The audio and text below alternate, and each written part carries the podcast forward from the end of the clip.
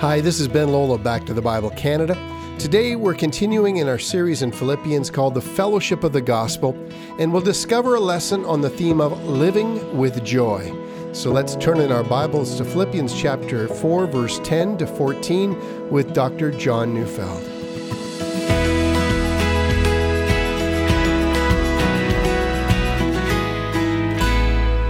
The story is told of a man who came to his pastor for counseling.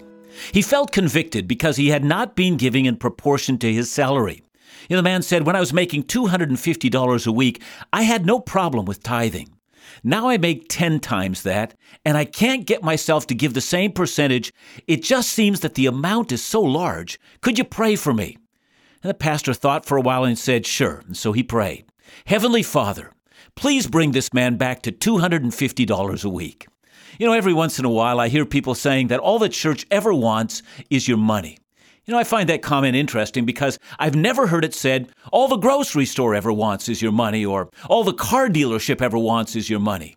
You know, for years I would drive by a major casino in our area every single day. And I'm pretty sure all they ever wanted was people's money. You know, money's an interesting thing. Jesus talked about it a lot. In one third of the parables he told, he in some way addresses the idea of money. Most of us are well acquainted with the account of the rich young ruler and the account of Zacchaeus, the tax collector from Jericho. According to Luke 19, after his encounter with Jesus, in verse 8 he says, Behold, Lord, half of my goods I give to the poor, and if I have defrauded anyone of anything, I restore it fourfold. You know, Jesus talked to people about money not because all he wanted was their money. And the reason he talked about money so much is because he was interested in dealing with the internal condition of people. And Jesus said in Luke 12 34, For where your treasure is, there your heart will be also. So any preacher who does not speak about money has not the slightest interest in the hearts of people. I know some of us might not yet be convinced. We still think that all Christian ministries want of us is our money, and all of this talk is just deceitful. It will all come down to the same thing. So let's have an honest conversation about money. Of course, back to the Bible can't stay on the air without donors. And of course, your local church can't pay for your pastor's salary and turn on the lights and heat the building where you meet for worship without money. Unless God's people become generous, Christian ministry fails. And for Paul and his partnership with the Philippian church, a fellowship to bring the gospel into the heart of the Roman world, money was required. And early on in this series, we saw how gracious and generous the Philippian church was. Paul describes them in 2 Corinthians 8 2 to 4 when he said, For in a severe test of affliction, their abundance of joy and their extreme poverty have overflowed in a wealth of generosity on their part. For they gave according to their means, as I can testify, and beyond their means, of their own accord, begging us earnestly for the favor of taking part in the relief for the saints. You know, we can see that Paul was deeply concerned for this church, that they were giving beyond their means. He tried to discourage them, explaining they had done enough already. But in response, the Philippian church begged Paul not to turn them down on account of their poverty. Why should their financial difficulties stand in the way of this grace called the grace of giving? And so when Paul described the Philippians, he described them by putting two virtues together. The first was abundant joy, and the second, extreme poverty. Both of these terms were an accurate description of their life. So, yes, the church and other Christian ministries cannot function without the generous donation of those who give. That's a fact. But I also know that God could rain down money from heaven and so bypass the need for donors at all. But when we only speak about need, we're missing the fundamental thing that Jesus spoke about money and how we use it, whether we stack it up in a big heap somewhere and hoard it, or whether we spend it on matters we don't need, or however we use it, is an accurate diagnosis of the state of our heart. And today, I want to help you diagnose your own spiritual condition. You know, we're all well aware of a medical doctor's diagnostic tools, including things like MRIs and blood tests and urine tests and even a blood pressure monitor. And none of these tools cures anything, but it does tell the doctor how you're doing, what the condition of your health is in. Each one of these tools is vital. And so today I want to apply a diagnostic tool to your own spiritual health. That diagnostic tool is your bank account, your use of money as it relates to your pattern of giving. If you believe Jesus, that your treasure will tell you the state of your heart, well, then let's begin. Today, I'm not calling on you to give. I'm simply asking you to allow your finances to diagnose your spiritual condition. We will do this as we examine Philippians 4 10 to 14. I've called this address Living with Joy, knowing that sometimes money contributes not to our joy, but to our grief. Now, I know that some of us might be thinking of the grief that comes when we're not able to afford some of the things that we need or want. But as Paul reminded Timothy in, in 1 Timothy 6:10, for the love of money is a root of all kinds of evils. It is through this craving that some have wandered away from the faith and pierced themselves with many pangs. See, Paul knows that an unhealthy lust after money, well, it's altogether destructive to the soul. Money can, like sex, be the cause of fidelity and faithfulness and love, or it can destroy every last moral and spiritual impulse in your being. So let's talk about living with joy in the presence of our money. You remember that what gave rise to this letter was that Paul was in prison, and in Roman prisons, the need of the prisoner had to be provided by family and friends.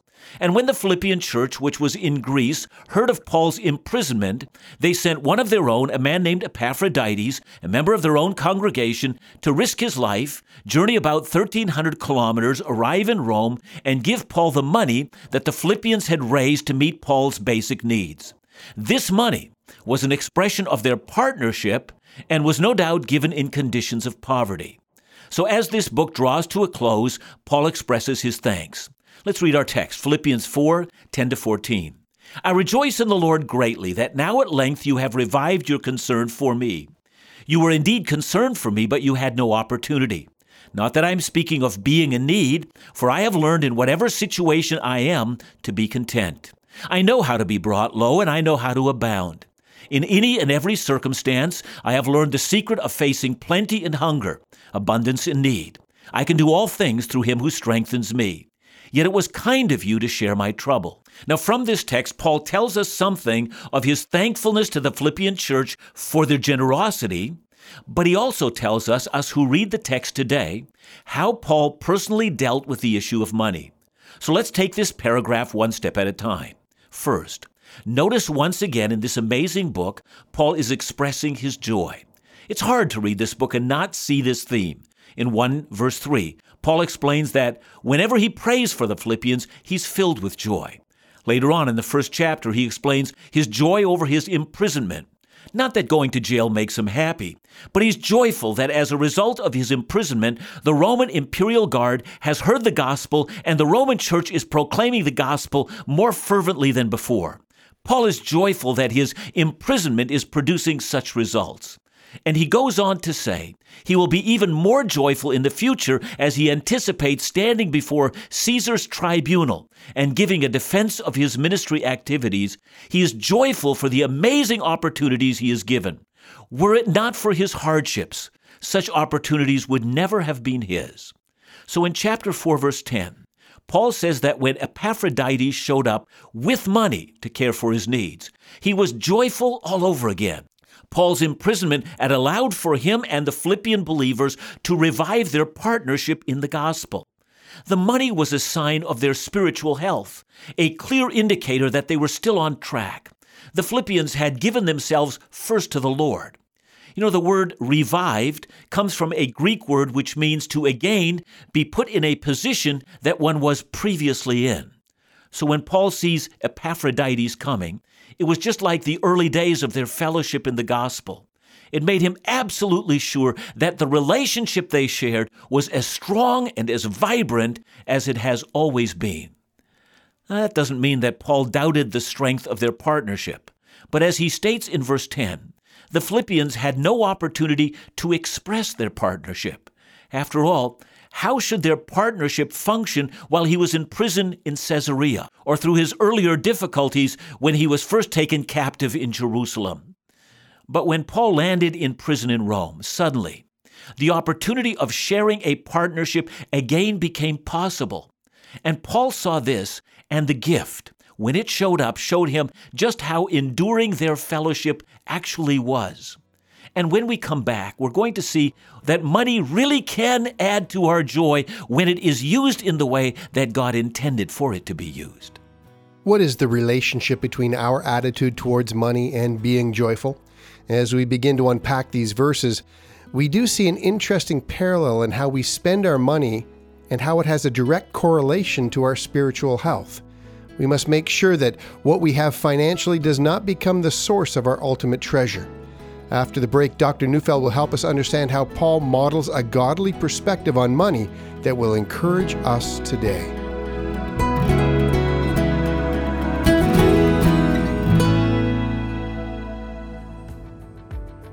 What a time in history. In one sense, who would have imagined? In another, the Bible suggests that we should expect such times. In either respect, it is certainly a reminder of those things that matter most our love for God, our love for family, and the calling each of us has as children of God to share the good news of Jesus Christ.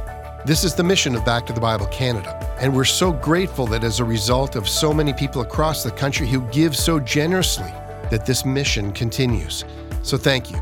Your commitment to giving allows this Bible teaching ministry to sustain its programming every day. So, coast to coast, to each of you, we express our gratitude and please be assured every gift of any amount is so appreciated.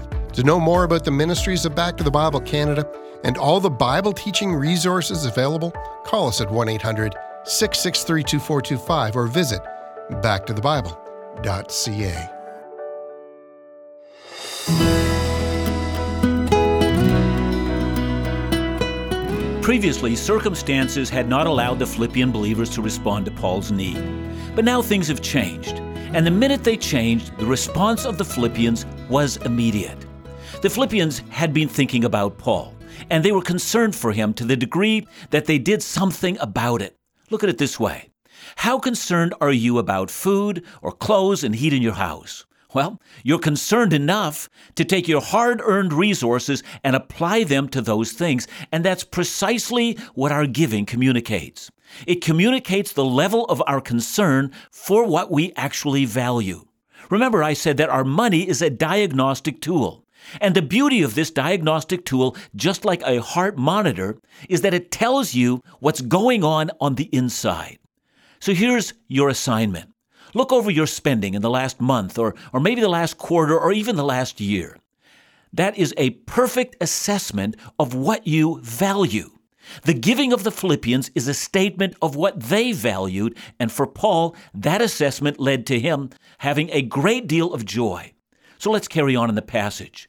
What Paul does now is model his attitude to money in response to the Philippian gift. In verse 11, he says, Not that I am speaking of being in need, for I have learned in whatever situation I am to be content.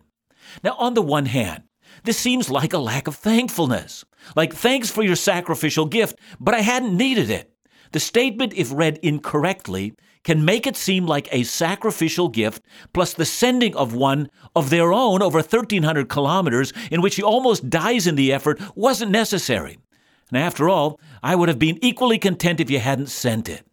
But that's not how we should read the sentence. After all, Paul has already told them in the last verse that he rejoiced greatly, or it was a cause of great pleasure and satisfaction when that gift came.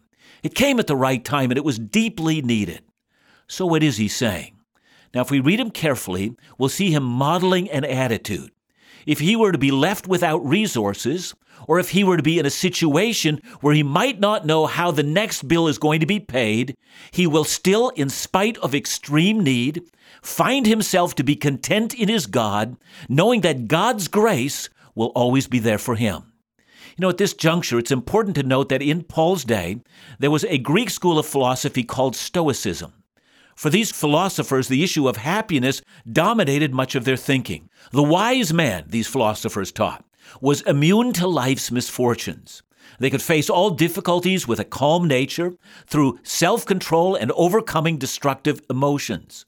So, to this day, the idea of stoic calm means that a man or woman can control their emotions even in difficult situations. And the Stoics believed that contentment was the greatest of all virtues, So, knowing that, you might read what Paul is saying here and wonder if he's just repeating the philosophy of the Stoics. But he really isn't. What he is saying is very different from what the Stoics said. That's because for the Stoics, contentment is the virtue that makes you independent of all things. You don't have to rely on anyone. But Paul has already expressed his joy in the fellowship he enjoys with the Philippians, and he has expressed both his need for them and their need for him. Paul is not self contained like a self contained Superman who shows no emotion at all. He has both joy and he is grieved beyond what he can bear when he faced the possible death of Epaphroditus. Rather, what Paul is expressing is that he will reconcile himself to God's plan for his life, even if God's perfect will means that his physical needs are not being met. He refuses to live a money centered life. For him, gospel ministry is first, and that's why he shares what he does with the Philippians. If they gave to Paul out of their poverty, that's what they are saying as well. They are not money centered, but they are gospel centered. Now let's move forward to verse 12. I know how to be brought low, and I know how to abound. I have learned the secret of facing plenty and hunger, abundance and need. Now, it's very difficult to read this sentence and not think of an earlier one in this book. I mean, that sentence that so perfectly characterizes the mind of Christ. In chapter 2, verse 7, Paul says, But he that is Christ made himself nothing, taking the form of a servant I think that Paul so wonderfully followed Jesus' example, thought that social status was not important. Obedience to the Father was important, and keeping his eyes on the glory to be revealed, that was important. This present world, with all its pleasures and tragedies, were passing away. Valuing this world is like valuing the Titanic. It will soon sink and disappear and never be useful again. So that is the secret that Paul had learned.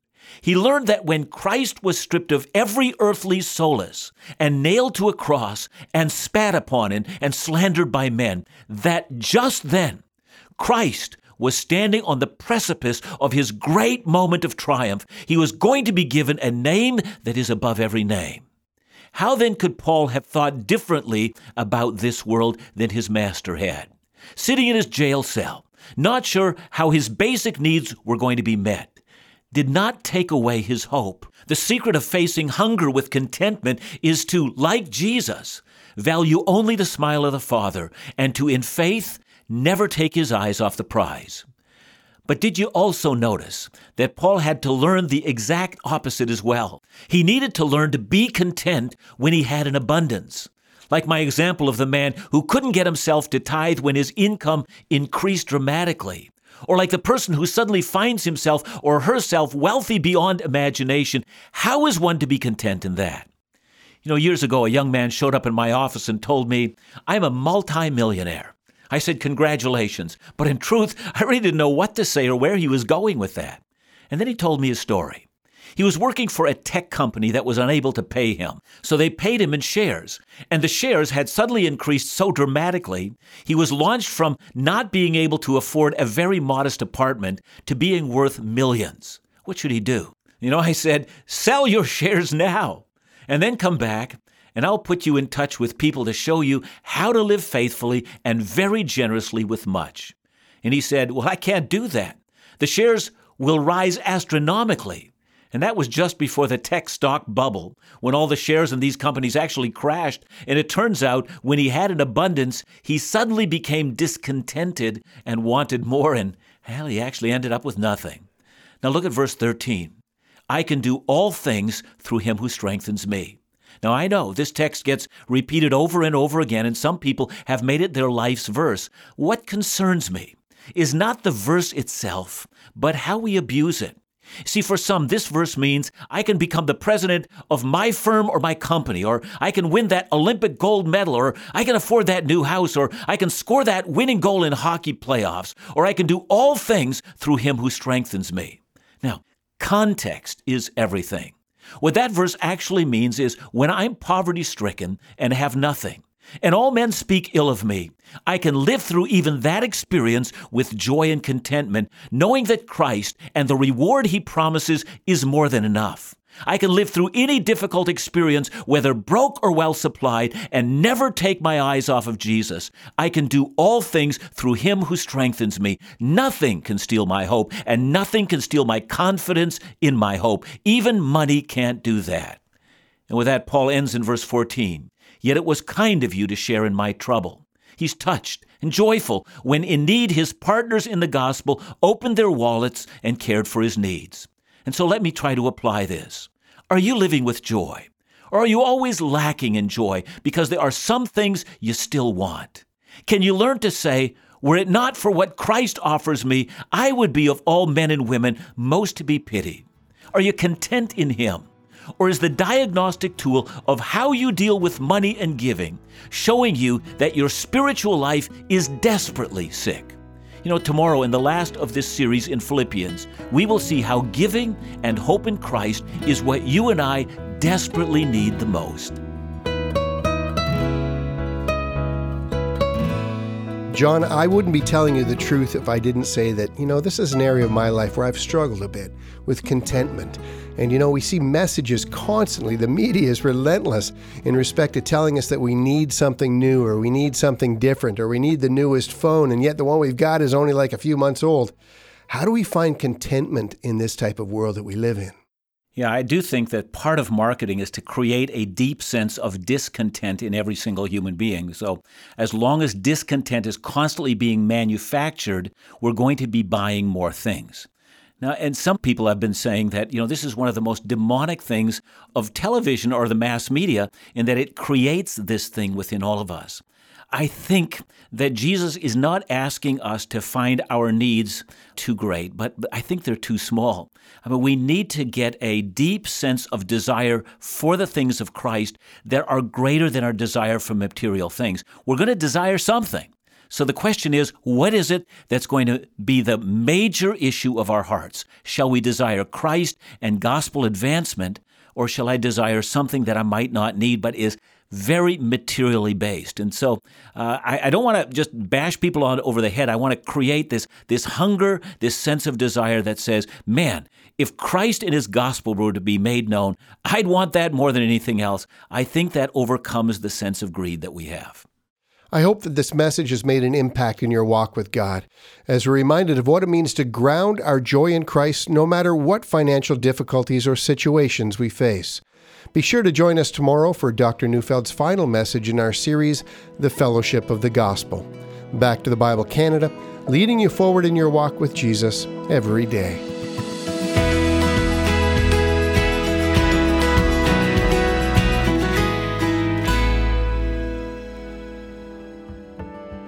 I hope you've enjoyed today's Back to the Bible Canada message with Dr. John. If you have, I want to encourage you to check out a new weekly video Bible teaching program featuring Dr. John that can be viewed on backtothebible.ca or by visiting the Back to the Bible Canada YouTube channel. And if you want to receive notice each week of a new episode and receive the accompanying study guide, you can sign up online. The first series presented and can be viewed in its entirety is Hope in Dark Times. And Dr. John's second and new series based on Revelation chapter 1 to 7 is entitled To the One Who Conquers and has already begun. So check it out now at backtothebible.ca or on the Back to the Bible Canada YouTube channel. For more information or to support the ongoing ministries of Back to the Bible Canada, would you call us at 1 800 663 2425 or donate securely online at Back to the Bible? Ca.